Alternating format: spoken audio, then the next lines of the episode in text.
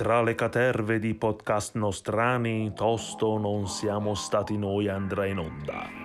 Propagato da l'una e l'altra sponda d'Arno che è tra il Baracchi ed il Fallani.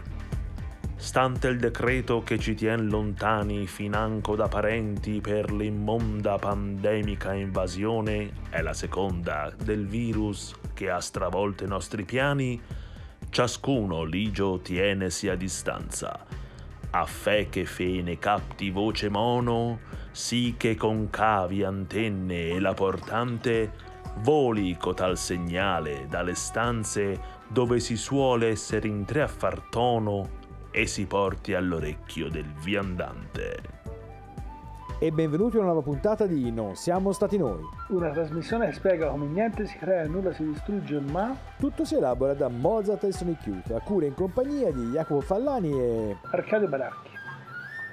La musica è semplicemente là per parlare di ciò di cui la parola non può parlare. Pascal Quignard. Insomma, uh, mi chiedo se ti va di uscire con noi. Barry ci teneva anche lui, sul serio, ma a quanto vedo sei incasinato. Stai rimettendo in, in ordine i dischi, i dischi. Uh, in che ordine però? Cronologico? No. Non è alfabetico. Non è alfabetico. E cos'è? Autobiografico. No, dai, non ci posso credere. Credici. Posso dirti come sono passato dai Deep Purple ad Howling Wolf in 25 tappe. Oh, è incredibile. Non solo. Se devo trovare Landslide dei Fleetwood uh-huh. Mac, faccio mente locale. Lo comprai per regalarlo nell'autunno dell'83. Cerco in quella pila e lo trovo perché non lo regalai più per ragioni personali. Oh, un sistema... Confortante. Sì.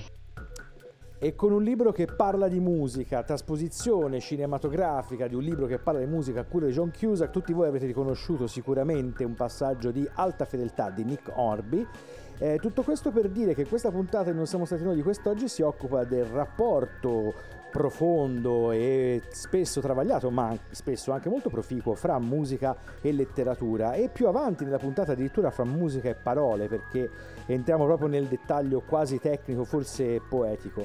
Tutto questo per dire che oggi appunto parleremo di libri, parleremo di autori letterari e chiaramente parleremo un sacco di musica. Il primo brano in apertura proprio a cura come al solito di Arcadio potevamo cominciare con uh, brani madrigalistici o i primi veri rapporti addirittura nell'epoca del V-VI secolo, le antifone gregoriane, ma abbiamo deciso di partire con quella che è la nascita dell'opera. In realtà la prima opera di cui abbiamo notizia sarebbe una Daphne di testo di Taverino Uccini e musica di Jacopo Peri, però eh, molti dei brani di questa Daphne sono stati persi e gli altri sono abbastanza introvabili nelle loro esecuzioni. Abbiamo perciò deciso di virare verso un brano famosissimo che abbiamo già noi sorpiato, sarebbe Tu, dolci, eh, tu dormi e il dolce sonno, e l'abbiamo trasformato in forno, ma eh, Tu dormi e il dolce sonno è il, un brano famosissimo di Jacopo Peri, soprannominato Zazzerino, peraltro proprio da questo disco abbiamo estrapolato questa, questa canzone, nato probabilmente sembra... No, non sono riuscito a trovare qual è la motivazione. Probabilmente aveva la zazzera o ci sarà. Eh. Però mi sto inerpiando io su dei lidi strani perché non ho trovato niente che spieghi il perché aveva questo soprannome il zazzerino. Mentre a Tabalippa dal Perù si spiega che era lui sì, che stava questi certo. soprannomi. Nel caso dello zazzerino non ne sappiamo assolutamente nulla. L'unica cosa che sappiamo è che una serie di personaggi, in particolare Peri Rinuccini, e avevano partecipato a quella, alle prime creazioni, fra cui la Daphne e poi la famosissima Euridice, altro testo e altra composizione che poi vedrà l'opera di Monteverdi. Eh, come dicevamo, facevano tutti parte di quella che era poi la derivazione della Camerata dei Bardi e quello che era il, eh, dire, il grandissimo studio che eh, durante il Cinquecento era stato fatto nei confronti del rapporto fra musica e parola un po' sulle idee di quello che poteva essere stato il rapporto nell'ambito greco, anche perché in realtà loro all'epoca non sapevano assolutamente quale fosse realmente il rapporto fra musica e parola nelle composizioni greche. Abbiamo alcuni riferimenti oggi che però sono comunque successivi e eh, brani estrapolati o trascrizioni ovviamente sono come dire tentativi, non abbiamo la certezza che quella fosse la vera e propria musica ascoltavano i greci. Comunque nel caso specifico il, le nuove musiche, peraltro è anche una, uh, una raccolta di madrigali, è quello che è uno dei riferimenti fondamentali per la creazione di questo nuovo stile fra la fine del Cinquecento e i primi del Seicento che eh, ha dato vita a quella che è l'opera in musica. Vi diciamo qualcosa in maniera un pochino più definita successivamente a questo ascolto e vi facciamo sentire Tu dormi e dolce sonno qui in un disco dell'Armonia Mundi eh, con alcuni artisti, ve ne cito solo alcuni, Lawrence King, Ellen Argis, Hill Pearl, Paul Dutt e il compositore ovviamente è Jacopo Peri.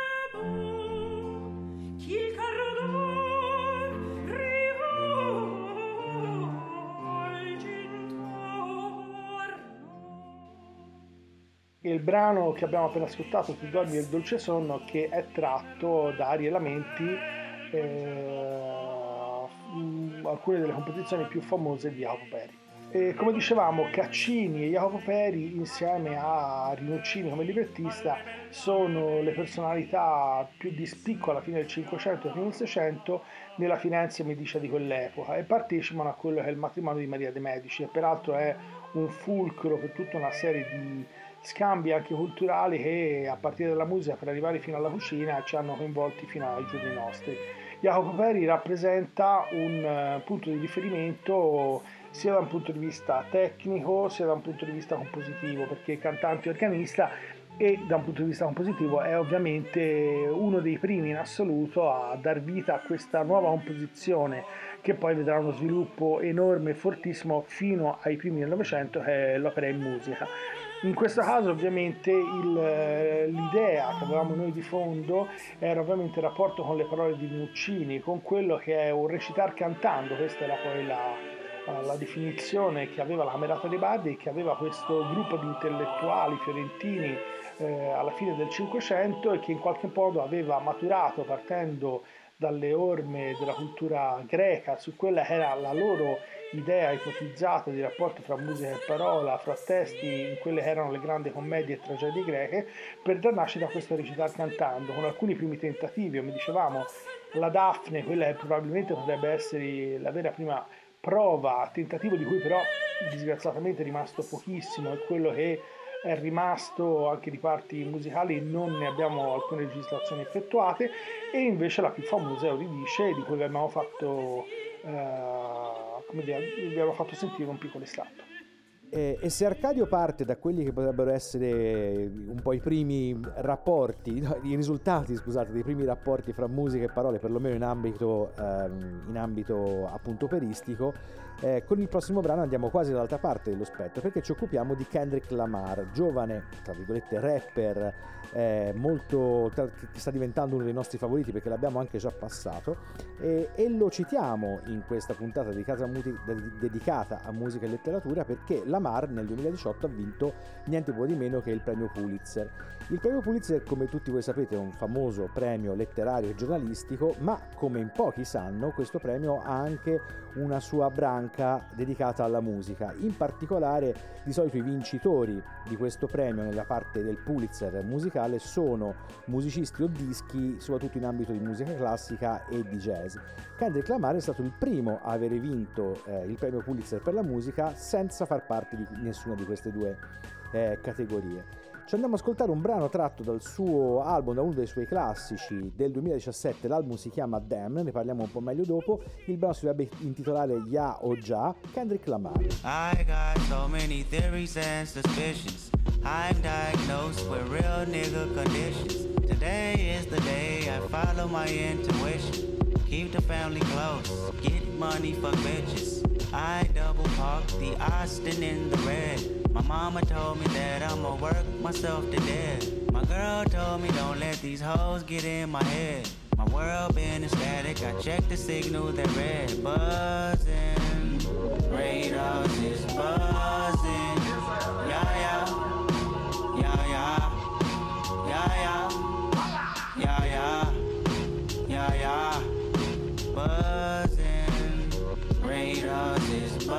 Buzzing. Yeah, yeah. Yeah, yeah. Yeah, yeah. Interviews wanna know my thoughts and opinions. Fox News wanna use my name for percentage. My latest news is my niece, she worth living. See me on the TV and scream, that's Uncle Kendrick.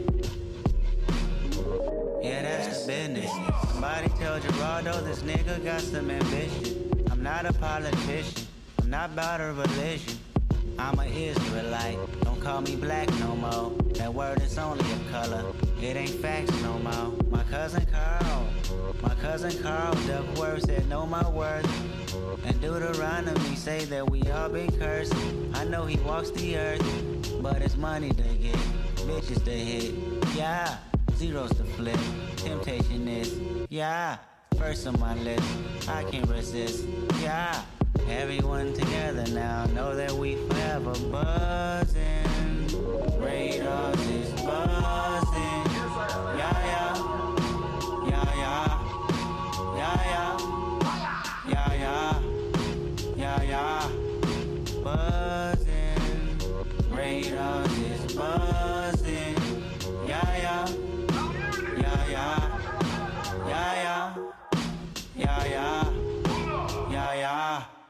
Kendrick Lamar tratto da Damn, il brano si intitola Ya o Già che dir si voglia. Perché eh, Kendrick Lamar vince il premio Pulitzer per la musica? Sicuramente per la musica perché Damn è comunque un gran disco, è un disco soprattutto molto ampio dal punto di vista eh, della prospettiva musicale, fuori dal recinto tipicamente asfittico della musica hip hop, ma soprattutto Lamar ha anche un approccio veramente eh, letterario alle sue, alle sue, liriche. Molto spesso sembra di leggere eh, brani che potrebbero tranquillamente essere tratti da eh, poesie dell'epoca beat per esempio, il tutto riattualizzato utilizzando un linguaggio e delle tematiche che sono tipiche quelle di un eh, musicista, di un artista afroamericano di questi, di questi giorni, dei nostri giorni. Eh, Kendrick Lamar in un certo senso fa parte di quella uh, ondata di nuovi musicisti statunitensi, soprattutto statunitensi, che cercano di, di ridefinire per l'ennesima volta i confini eh, dell'hip hop. Piace moltissimo al pubblico, piace moltissimo alla critica, però in realtà, come tutti noi sappiamo, dentro l'hip hop continua a esistere uno zoccolo duro di eh, musicisti, fra virgolette, di artisti, secondo me sempre fra virgolette, che eh, continuano a ricicciare sostanzialmente sempre le stesse cose, sia dal punto di vista musicale, sia soprattutto dal punto di vista delle tematiche. Lamar è uno di quelli che cerca di forzare questi confini e noi chiaramente gli facciamo i nostri migliori agrui per quello che può servire ma se eh, ora ci siamo occupati di parole scritte per essere eseguite insieme alla musica, ora ci andiamo a occupare di parole che vengono prese di pacco e trasposte dentro la musica. Alla fine non sono state usate tutte le parole, ma è stata fatta una trasposizione in realtà da Solera eh, del libretto che poi è diventata La fanciulla d'Orleans, la Pulzella Orleans nella versione originale di Friedrich Schiller, che se il nome è di Jugendfrau von Orleans, e poi è diventata in Italia Giovanna d'Arco, l'opera di, di Giuseppe Verdi, che lui peraltro aveva definito forse all'epoca la sua migliore opera anche negli anni successivi, ma che in realtà poi a parte un successo in quel momento anche nei, dai critici negli anni, nei decenni successivi anche da quelli più recenti come Massimo Mila, non era mai stata ritenuta una grandissima opera.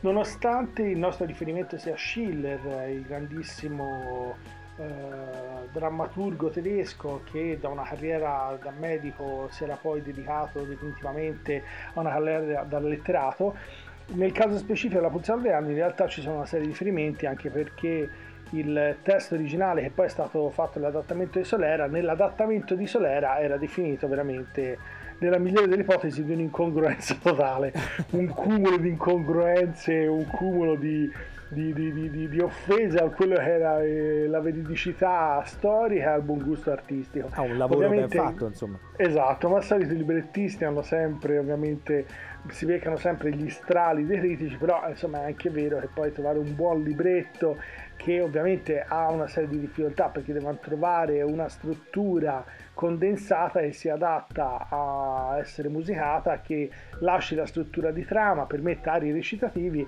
abbia il senso e non abbia miliardi di personaggi. Nel caso specifico, per esempio, dai 25 personaggi sembra che aveva la Pulzella d'Orleano nell'originale di Schiller, qui si arriva a 5. Comunque abbiamo deciso di farvi sentire questo estratto dalla Giovanna d'Arco di Giuseppe Verdi perché Schiller è stato uno dei riferimenti di moltissimi operisti nell'ambito del Novecento.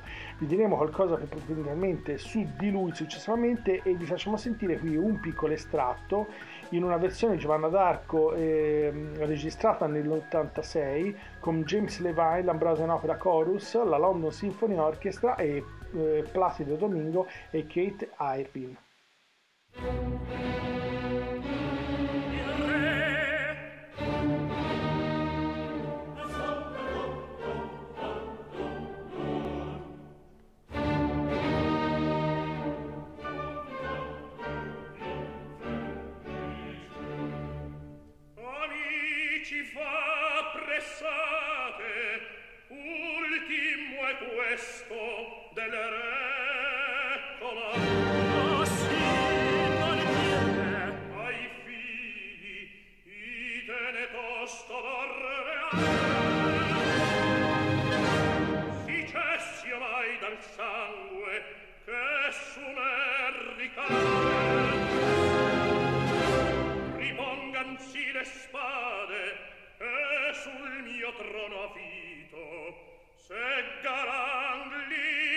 Thank you.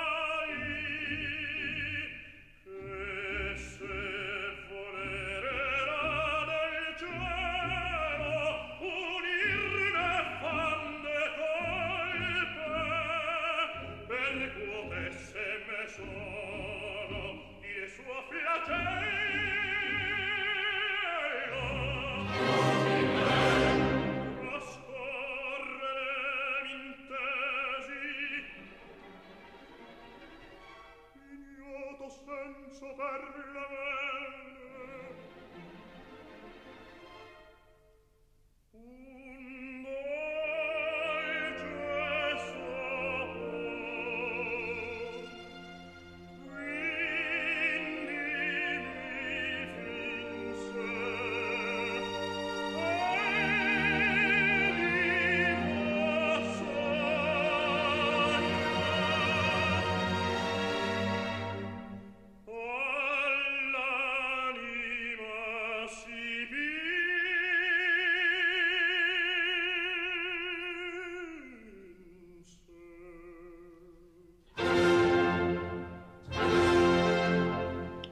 Giovanna d'Arco, opera di Giuseppe Verdi, qui nella, con la direzione di James Levine, la London Symphony Orchestra, l'Ambrosian Opera Chorus, Placido Domingo e Kate Irvin.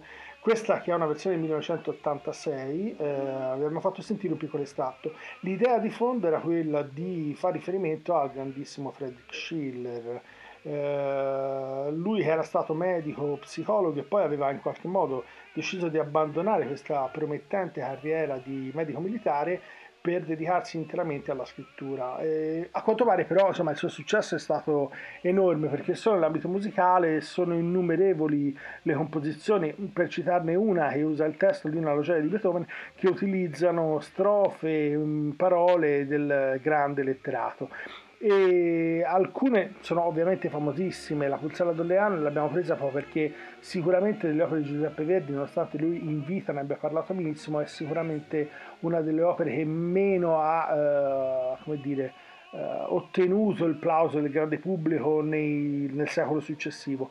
Comunque in realtà ce ne sono moltissime altre, dal Guglielmo Telm di Gioacchino Rossini alla Turandot di Puccini, al Macbeth eh, di Verdi, alla Maria Stuarda di Donizetti, insomma moltissimi autori hanno poi utilizzato i suoi testi come spunto, se non direttamente come nel caso di Beethoven, sicuramente come spunto per elaborazioni librettistiche e per, eh, come dire, per eh, trovare queste nuove dimensioni anche letterarie in un Ottocento che alla fine aveva abbandonato dai primi, praticamente nei primi due decenni, quello erano i temi eh, degli epigoni in qualche modo mitologici per avventurarsi nell'ambito più eroico e più borghese delle opere tipicamente ottocentesche e arrivando appunto alle trasposizioni di eh, poemi e poeti in musica, passando al settore che come chiamavo noi extracolto, potevamo servirvi delle monnezze veramente importanti perché facendo delle ricerche che poi ci hanno lasciato francamente storditi abbiamo scoperto oscuri gruppi new wave che hanno tradotto anche eh, poeti e poemi importanti uno per tutti c'è una bellissima per modo di dire versione di eh, J.J. Barnett degli Stranglers che mette in musica per modo di dire Ozymandias di Shelley cioè delle cose veramente anche belle però siamo riusciti a trovare una che forse insomma gli arregge come si direbbe a Roma. Stiamo parlando di I Dance dai Violet Femme uno dei miei gruppi personalmente preferiti. Gordon Gano che del gruppo era il chitarrista il cantante e il principale autore riporta pari pari all'interno di questa canzone eh, una, un poema, diciamo, una poesia di Max Dunn, I Danced Before I Had to Fit. E già Max Dunn è un personaggio da noi non notissimo, è australiano, era un uomo, si potrebbe quasi dire, eh, rinascimentale perché era ehm, esploratore, anche lui dottore, traduttore, editore, poeta, f- fotografo. Le ha fatto Chi più ne ha più ne metta. Esatto, più ne metta finché non è scoppiato, credo, su una mina durante la prima guerra mondiale. Però nel frattempo ne aveva fatte tante, insomma. Per cui eh, il buon Gordon Gano, in compagnia dei suoi fidi compari Brian Ricci, noto anche in Italia per le collaborazioni, uno fra tutte con i, ehm, con i Zen Circus, e John Sparrow mettono in musica appunto questa I Dance Before I, took, I Have to Quit. Uh, Violet Femme, I Dance. I dance before I had to beat,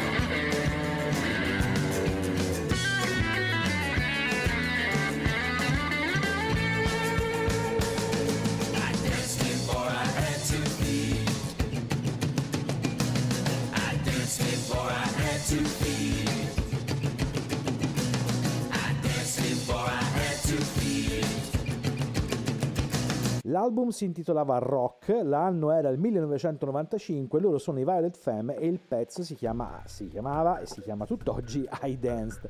Appunto, la figura di Max Dunn da noi non è particolarmente nota, né questa poesia è particolarmente bella, però come abbiamo detto prima, cercando del, dei lavori che fossero adatti a questa tranche abbiamo incontrato delle belle monnezze, anche perché spesso non è semplice tradurre in maniera valida eh, quello che può essere eh, una poesia. Come giustamente ha fatto notare prima Arcadio, un buon librettista, i buoni librettisti nella storia della musica sono stati rari e per questo diventati famosi, dedicano le strade, non è un caso, eh, perché appunto la poesia ha spesso il carattere più dell'urgenza che non della metrica perfetta da poter tradurre eh, in, in, ambito musicale come eh, invece la musica, special modo nella forma canzone, avrebbe bisogno. C'è chiaramente una libertà e una necessità comunicativa molto diversa fra la musica e la poesia e quando si riesce in qualche modo a farle incontrare i risultati possono essere molto molto interessanti. Teniamo presente che noi veniamo eh, abitiamo in un paese che ha fatto dei cantautori i propri poeti moderni in un certo senso, anche se Guccini fino all'altro ieri continuava a arrabbiarsi se qualcuno lo chiamava poeta, secondo me anche giustamente. Ma in un certo senso stiamo per lasciare eh, l'ambito più strettamente poetico per arrivare forse in quello più quasi estetizzante da un certo punto di vista, oppure altramente non estetizzante. Arcadio?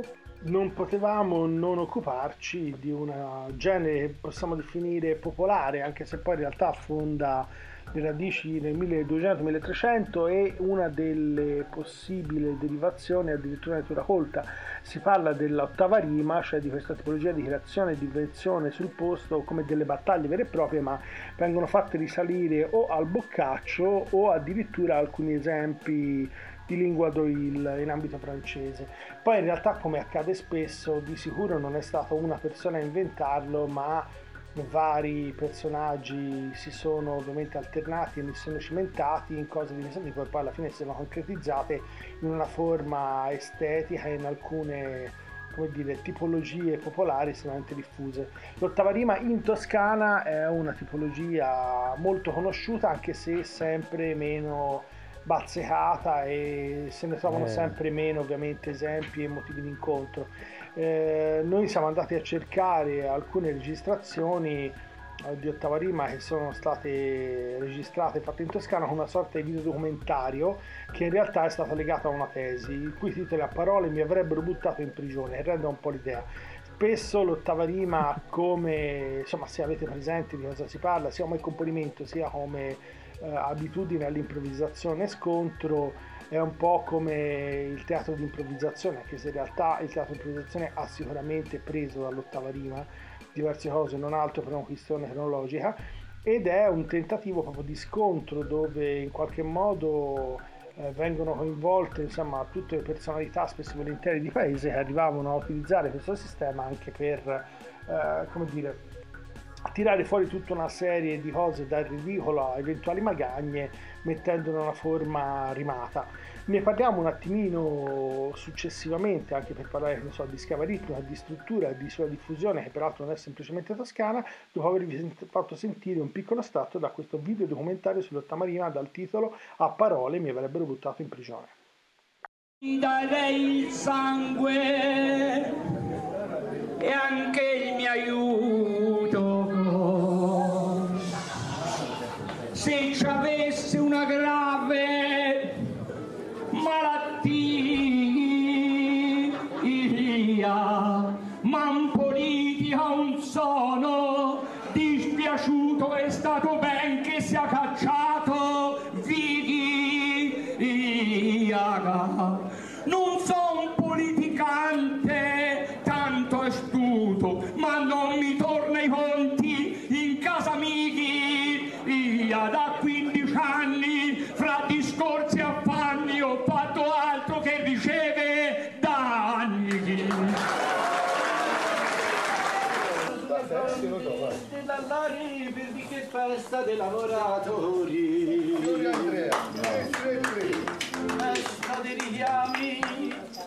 degli amori qui festa della pace e del progresso. Ma io domando a voi, grazie signori, se di cantare il maggio c'è concesso. Se vorrete ascoltare questi cantori, io gentilmente vi chiedo permesso.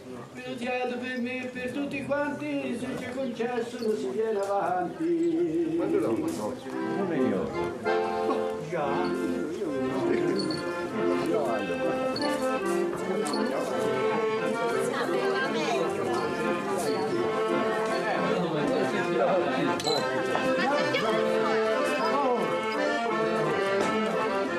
A parole mi avrebbero buttato in prigione. Questo piccolo estratto di una tesi sull'ottava rima in Toscana che ci è sembrato insomma l'elemento più utilizzabile per dare un'idea di quella che fosse l'improvvisazione e l'idea del concetto di ottava rima.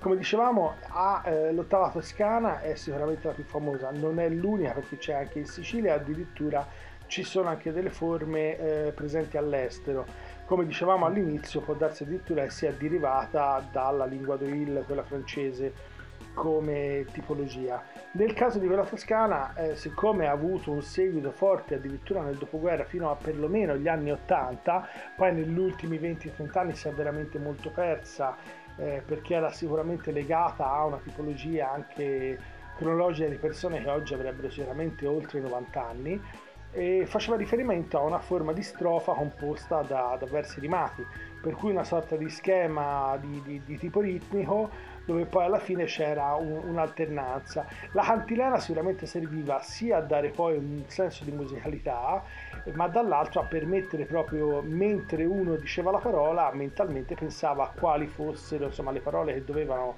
seguire all'improvvisazione precedente la parte successiva, per cui era un tentativo di di prendere tempo nello stesso momento in cui facevano l'improvvisazione. È sicuramente uno dei rapporti più intensi anche da un punto di vista fra il sonoro e sulla sonorità specifica delle parole che ci sembrava più che interessante da, da, da, da prendere come riferimento. E io ho, a questo punto mi è venuto il dubbio, ascoltando le parole e soprattutto i brani di Arcadio, che forse nelle enigmatici testi di Elizabeth Fraser dei Cocteau Twins eh, si nascondono effettivamente delle non ci schemi... siano delle ottave rime eh, esatto delle offese magari ai vicini ci può stare perché i testi della Fraser sono diventati famosi per essere appunto eh, particolarmente incomprensibili finché la Fraser, voce solista dei Cocteau Twins, che ora chiaramente tutti voi quando ascolterete il brano riconoscerete, un bel giorno si eh, degnò di spiegare come praticamente privi di senso, o spesso privi di senso. Lei era più interessata all'utilizzo della parola come suono puro, in maniera da poterci appoggiare, in maniera da poter accompagnare eh, i propri vocalizzi, che sono poi un tratto distintivo della sua vocalità. Quello che ci andiamo ad ascoltare è un po' un classico dei Cocteau Twins, Caroline's Fingers. È un brano che voi avete sentito purtroppo anche in alcuni spot eh, pubblicitari, eccetera. Però rende bene l'idea del fatto che eh, la Fraser potesse concatenare all'interno del testo di una singola canzone frasi che fra di loro in realtà non, non, non costituiscono qualcosa di senso compiuto.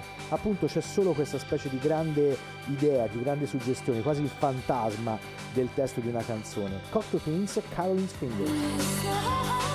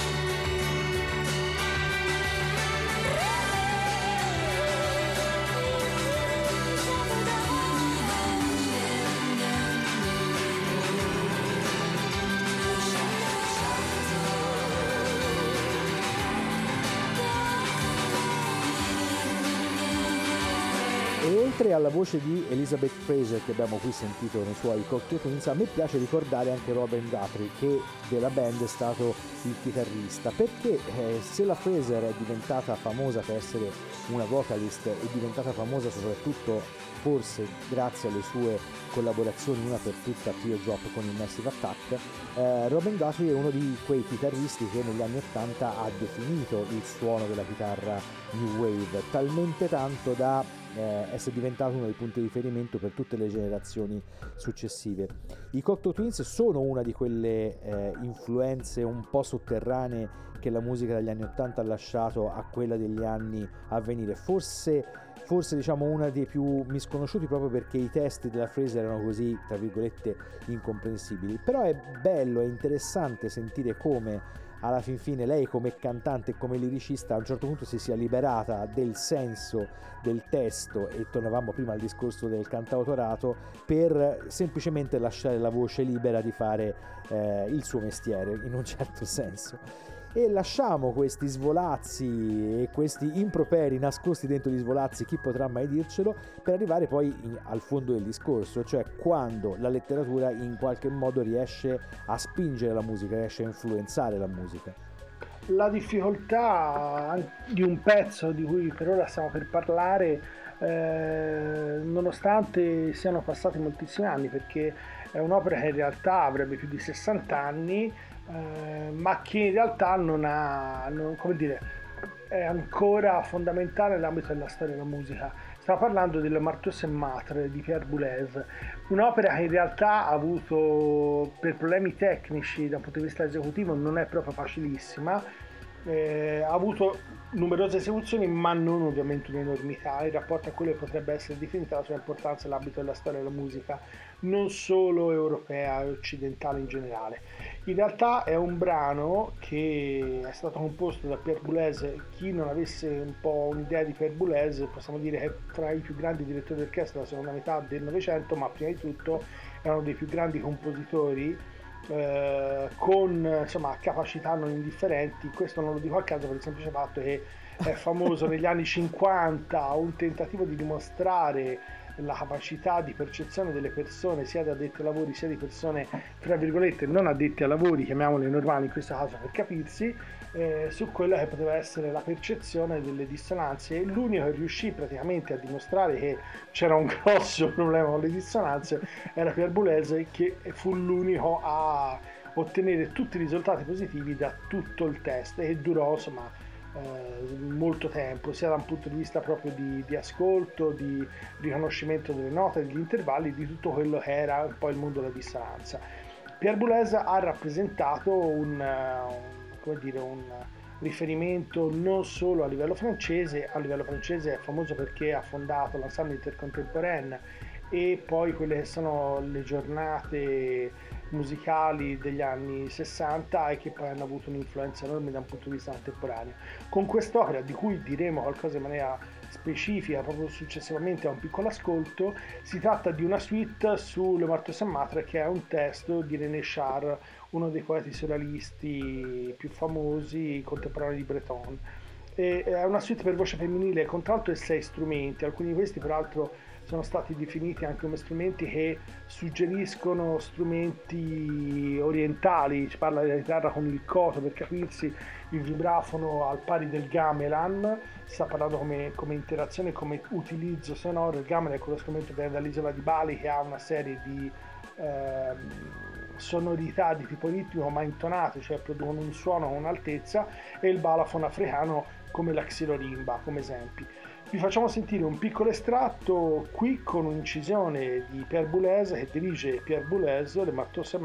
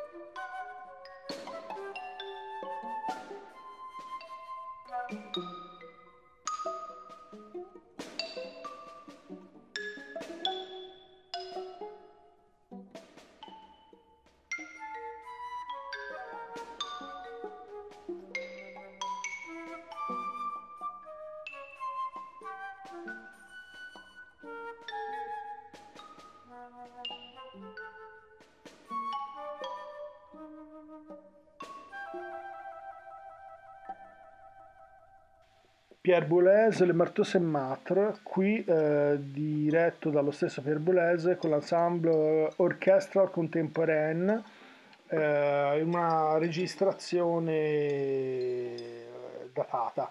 Il brano in realtà è del 1954 e ha avuto poi una serie di rimaneggiamenti proprio prima della sua esecuzione. È stato presentato a Baden-Baden in Germania, che più che per i bagni, per chi conoscesse questa località, è molto famosa anche per un festival di musica contemporanea ha avuto un peso enorme. La Germania all'ambito della contemporanea dal 1945 in poi ha praticamente un peso che è ineguagliabile a livello mondiale.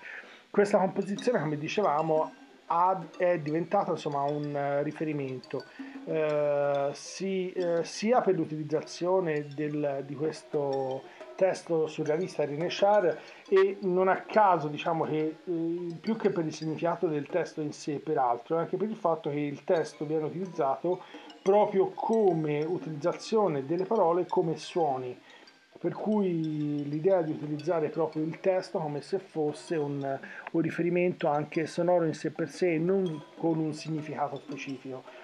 E quest'opera è, ha rappresentato, come dicevamo, un, un, riferimento fondamentale perché è, un, dire, è uno dei primi grandi eh, tentativi perfettamente riuscito dopo quello che è il Pierrone di Schoenberg di struttura di uh, strumentisti che avrebbero praticamente una sorta di uh, struttura elastica, nel senso che fungono sia da corpo eh, strumentale verso l'ensemble, verso una dimensione orchestrale, sia da figure in qualche modo solistiche, sia da un punto di vista timbrio, sia da un punto di vista di interventi. Questa tipologia che nell'ambito del Novecento si è arricchita notevolmente ha poi segnato quella che è anche una serie di stilemi compositivi che sono fondamentalmente arrivati fino ai giorni nostri e che però da un punto di vista di grande pubblico, ora in particolare in quest'epoca, un po' reazionari dal punto di vista musicale, non trovano più il loro ritorno. Ma andiamo a quella che potrebbe essere, insomma, da un punto di vista musicale, una versione, come dire, eh, più sviluppata e più crossover dell'ambito eh, delle parole. E andiamo esatto a un, eh, a un, romanzo, a un racconto che in realtà si trova trasposto e trasfigurato, nell'esempio più classico, all'interno di una canzone. Lo fa Emilio Clementi come voce e eh, bassista dei Massimo Volume trasportando appunto eh, all'interno di una canzone Il notatore di John Cheever, racconto del 1964 che Clementi, essendo anche lui tra l'altro autore mirabile, riesce a, a, a trasportare con grande precisione. Cosa intendo per precisione? Il racconto è un racconto piuttosto bizzarro di questo, praticamente narra la vicenda di un uomo felicemente sposato, apparentemente appagato, che eh, frequenta i suoi vicini no? nel, nel, classico sobborgo statunitense, queste case tutte, tutte uguali fondamentalmente nel sobborgo abbastanza benestante, tutte dotate di piscina. Tutte le sere si va in casa di un vicino diverso per il party, l'aperitivo, quel che è. E a un certo punto a Ned, il protagonista eh, di questo racconto, viene in mente eh, l'idea di poter tornare a casa passando, nuotando praticamente da una piscina all'altra. Eh, quello che potrebbe sembrare un racconto surrealista, appunto, magari degno dei vari Breton, eccetera, in realtà è una specie di grande racconto allegorico su quest'uomo che chiaramente mentre passa di piscina in piscina vede eh, tutto il mondo intorno a sé cambiare, diventare via via sempre più cupo, finché non ritorna finalmente a casa ma trova la casa sbarrata, disabitata, completamente eh, sgarrupata, potremmo dire. Eh, c'è chi dice che nel racconto Civer volesse eh, raffigurare il padre, che era stato ricco e un po' diciamo galantuomo per così dire eh, da giovane e che poi era, era, stato colpito in maniera molto brutale dalla crisi del 29. C'è chi pensa che Civer avesse voluto rappresentare se stesso e il degrado mentale al quale l'alcolismo l'aveva portato. Difficile dire che cosa Civer volesse veramente rappresentare in questo racconto che fa da base anche una trasposizione eh, cinematografica che se vi capita eh, è interessante andarsi eh, a guardare. Ora ci andiamo ad ascoltare appunto Massimo Valume né Il nuotatore. Massimo Valume. Il tempo è buono, il gin è in fresco. C'è chi sguazza in piscina, chi conversa del più e del meno. le mogli in vestito da sera, i mariti con le giacche di lino. Ci divertiamo a un cocktail party organizzato da una coppia di. Viviamo qui da quando è nato Sergio. Laura aveva voglia di spazio, di un posto dove farlo crescere meglio. Ora abbiamo anche noi una villa in giardino e una piscina circondata di siepi, simile in tutto a quella dei vicini. Così nel mezzo del rinfresco mi spoglio allegro ed entro in acqua, deciso a tornare a casa una vasca dopo l'altra. Chiedendo il permesso ai vicini, mi lasceranno di sicuro entrare, li conosco uno a uno e li considero tutti dei buoni amici. Ma all'improvviso il tempo cambia, comincio a sentire freddo, come se l'estate se ne fosse andata di colpo, come se tutto quello che avevamo fosse andato perso. Le piscine che attraverso sono vuote, sul pavimento si è accumulato uno strato di foglie. E la gente che fino a ieri mi invitava a entrare, ora mi nega il saluto come se le avessi fatto qualcosa di male. E quando arrivo finalmente a casa, la trovo abbandonata, i vetri rotti, la porta sfondata.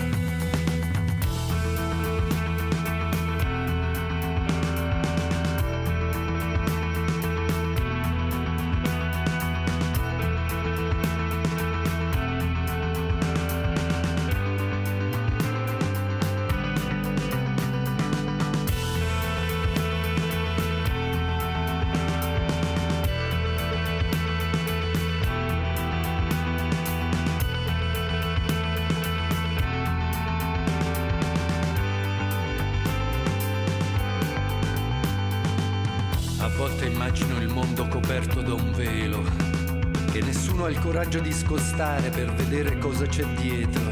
Nemmeno io lo volevo. Ma poi si è alzato il vento e quello che non osavo scoprire ho capito che era peggio di quello che temevo.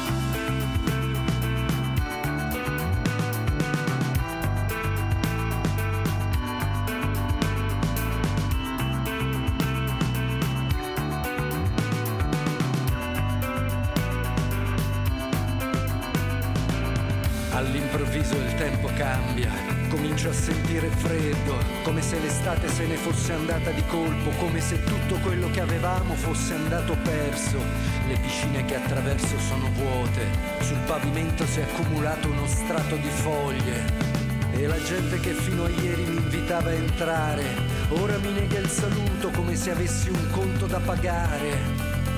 E quando arrivo finalmente a casa, la trovo abbandonata, i vetri rotti, la porta sfondata. Massimo volume, il notatore, tratto da Il Notatore, album del 2019, album bellissimo del 2019, primo album di Massimo Volume dove dal classico quartetto il gruppo si riduce a trio e disco veramente molto bello, reso molto bene tra l'altro anche dal vivo per chi ha avuto occasione di vederli quando ancora si poteva andare a vedere i concerti, purtroppo eh, nel tour dei teatri eh, ha potuto godere eh, di special modo dei brani di questo album eh, in maniera veramente mh, come era, era giusto poterseli godere. Si tratta di uno dei miei gruppi preferiti che eh, suscita molte ironie soprattutto da mie due amiche che non saluterò ma che loro sanno di essere loro. E è appunto grande la trasposizione di Emilio Clementi di questo racconto che tra l'altro trovate eh, ripubblicato recentemente credo da Minimum Fax e che vi consigliamo chiaramente di andarvi a recuperare. Ma visto che questa puntata di Non siamo stati noi volge al termine cominciamo a tirare un po' le somme. E se fino ad oggi abbiamo parlato soprattutto di musica e letteratura avevamo detto che un po' ci saremmo occupati anche del rapporto fra musica e parole, che chiaramente della letteratura sono la base. Un piccolo contributo che ci viene letto da Arcadio. Si aveva la sensazione che non si potesse andare avanti con i vecchi mezzi, che le forme espressive si fossero inaridite ed esaurite le possibilità creative. Si era assetati di nuove forme, di nuovi contenuti. Da tempo avevo in mente una forma che ritenevo in realtà l'unica con la quale un musicista potesse esprimersi in campo teatrale e che ho definito far musica con i mezzi della scena. Questo piccolo estratto deriva da un carteggio fra Schoenberg e Kandinsky. In realtà il brano che abbiamo Due personaggini deciso... così insomma. Sì, leggeri.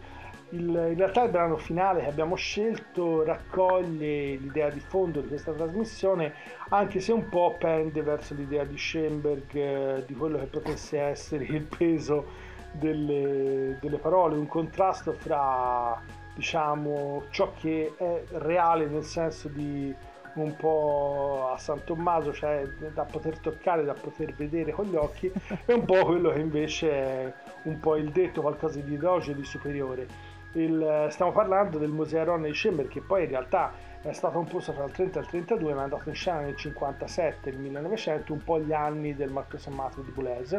E detto in soldoni nella parte finale quando ancora Museo non scende Aron cerca di trattenere il popolo ebraico ormai si è lanciato verso un'anarchia più sfrenata e, però quando finalmente arriva Mosè, eh, Mosè ovviamente dice ad Aaron che insomma, non si è comportato e non ne ha tenuto a bada il popolo.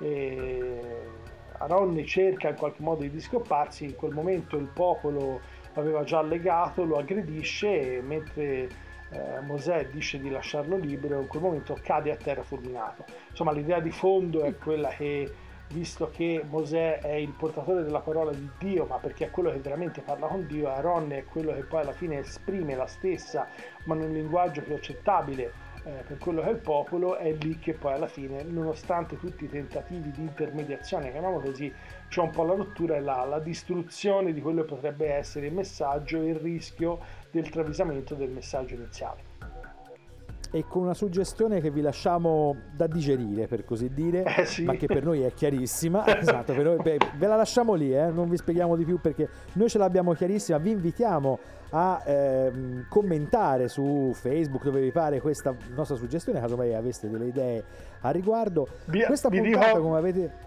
è al termine e vi dico a questo punto perlomeno chi sono, è la Bochumer Symphoniker, ah, Michael Boder e il Korwerk di Ruhr, non vi dico tutti i nomi dei personaggi, se no vi dico solo Mosè, Dal Duising, Aaron e Andreas Conrad e con questo siamo veramente giunti al termine. Vi salutano Jacopo Fallani e Arcadio Baracchi.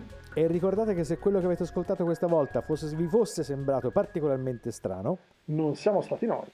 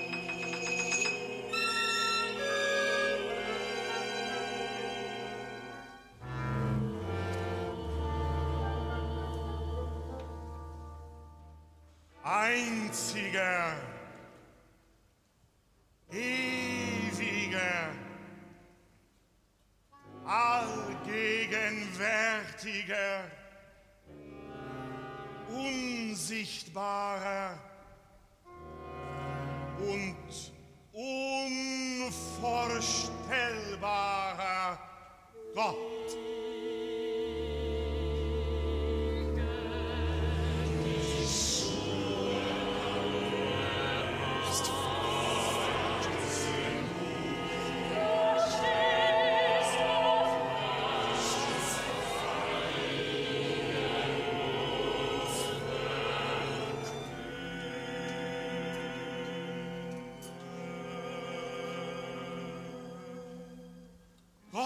Meiner Väter, Gott Abrahams, Isaaks und Jakobs, der du ihren Gedanken in mir wieder erweckt hast. Mein Gott, nötige mich nicht, ihn zu verkünden. Ich bin alt, lass mich in Ruhe meine Schafe weiden.